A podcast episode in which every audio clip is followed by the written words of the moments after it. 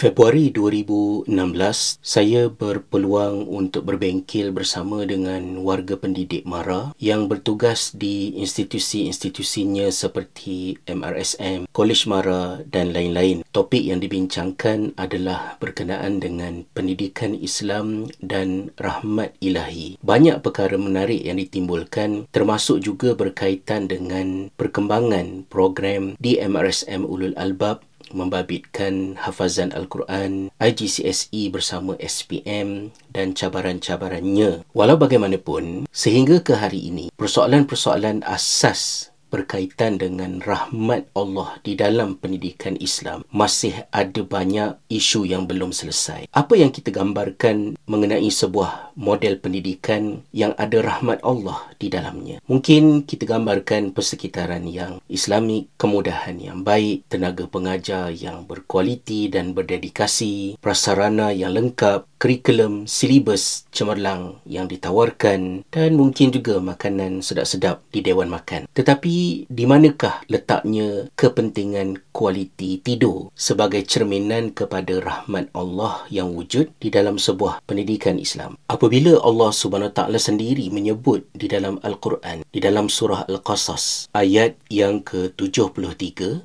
A'udzu billahi minasyaitonir rajim. Wa min rahmatihi ja'ala lakumul laila wan nahar litaskunu fihi wa litabtaghu min fadlihi wa la'allakum tashkurun di antara rahmat Allah adalah pada dia itu menjadikan untuk kamu malam dan siang supaya kamu boleh bersilih ganti berehat mencari kelebihan untuk keperluan hidup, bekerja dan seterusnya dengan nikmat-nikmat itu mudah-mudahan kamu bersyukur. Wujudnya malam untuk tidur, siang untuk bekerja adalah sebahagian daripada rahmat Allah. Dan rahmat Allah dengan tidur juga merupakan sesuatu yang kita saksikan sebagai manifestasi doa Ashabul Kahfi ketika mana mereka meminta kepada Allah untuk menyelamatkan mereka daripada ujian ketika itu Allah mendatangkan rahmat dalam bentuk menidurkan mereka. Jika tidur adalah merupakan rahmat, mungkinkah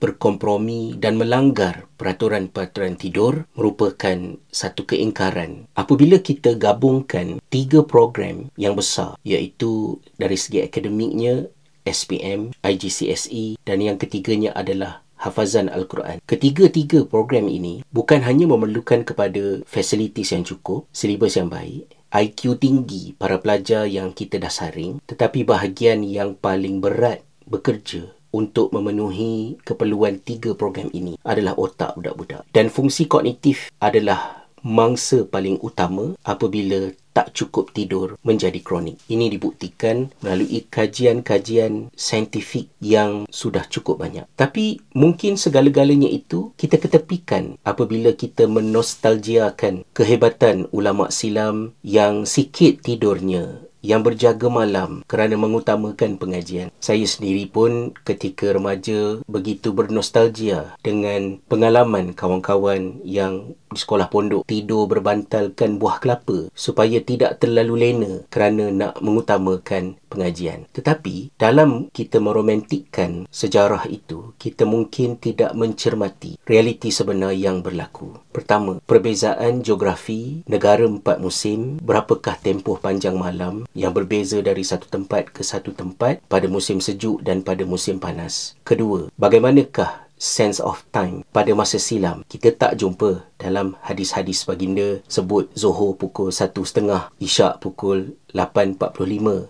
tak ada kerana sistem masa yang berbeza. Maka kita perlu meneliti bagaimanakah bentuk jadual tidur agar kita bukan hanya fokus kepada banyak atau sikitnya tidur tetapi juga kepada kualitinya. Sebagaimana yang diceritakan oleh Abu Barzah radhiyallahu anhu bahawa Nabi sallallahu alaihi wasallam yukrahu naumu qabla al-isha wal hadithu ba'daha. Baginda SAW itu tidak suka kepada perbuatan tidur sebelum isya dan bersembang selepasnya.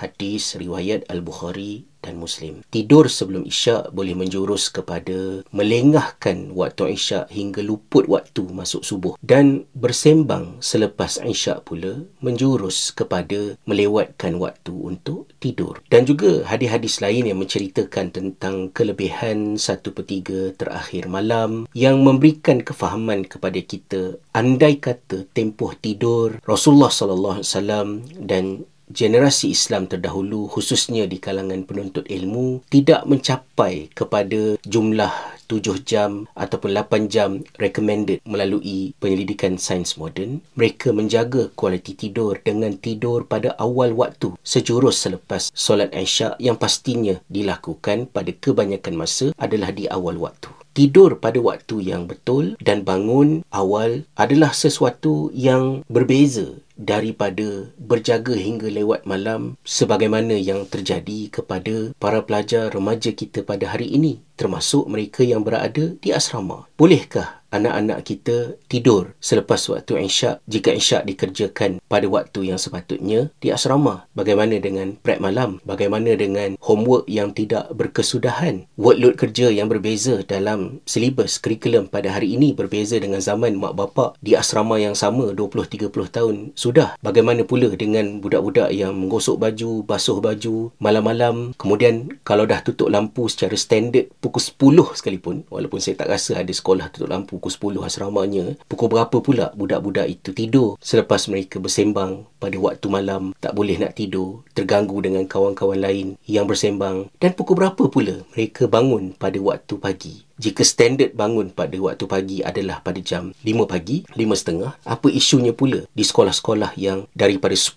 tandas, dua sahaja yang boleh pakai kerana yang lainnya rosak, berebut-rebut dengan pelajar yang begitu ramai. Sekali-sekala perkara ini berlaku, ia perkara yang boleh diterima. Tapi kalau itu sudah menjadi rutin harian, kita nak menutup masalah-masalah yang dihadapi ini dengan mengagungkan tak cukup tidur dengan alasan ia adalah sebagai latihan yang menjadikan kita kental dan ber berkualiti apabila kita dewasa kelak. Ia adalah satu perbuatan menipu diri sendiri yang tidak diakui oleh agama dan tidak dapat dijustifikasikan oleh sains. Hanya prasangka kita dan romantik kita terhadap pengalaman kita semasa bersekolah di asrama yang tidak berasaskan kepada ilmu yang benar. Apa yang pasti, sleep deprived yang berpanjangan menjejaskan memori kerja, kemampuan pelajar untuk menghafal, kecerdasan mereka, dawabit mereka dalam pada mereka nak mencermati apa yang mereka hafal dan apa yang mereka belajar baik dalam Al-Quran dan juga dalam subjek akademik. Yang lain, saya tidak pasti asas apakah untuk kita glorify masalah tak cukup tidur yang berlaku di kalangan remaja pada hari ini. Mungkin ada yang memberikan alasan, oh kalau sekolah dekat rumah, sama je budak-budak sekarang memang kat mana-mana pun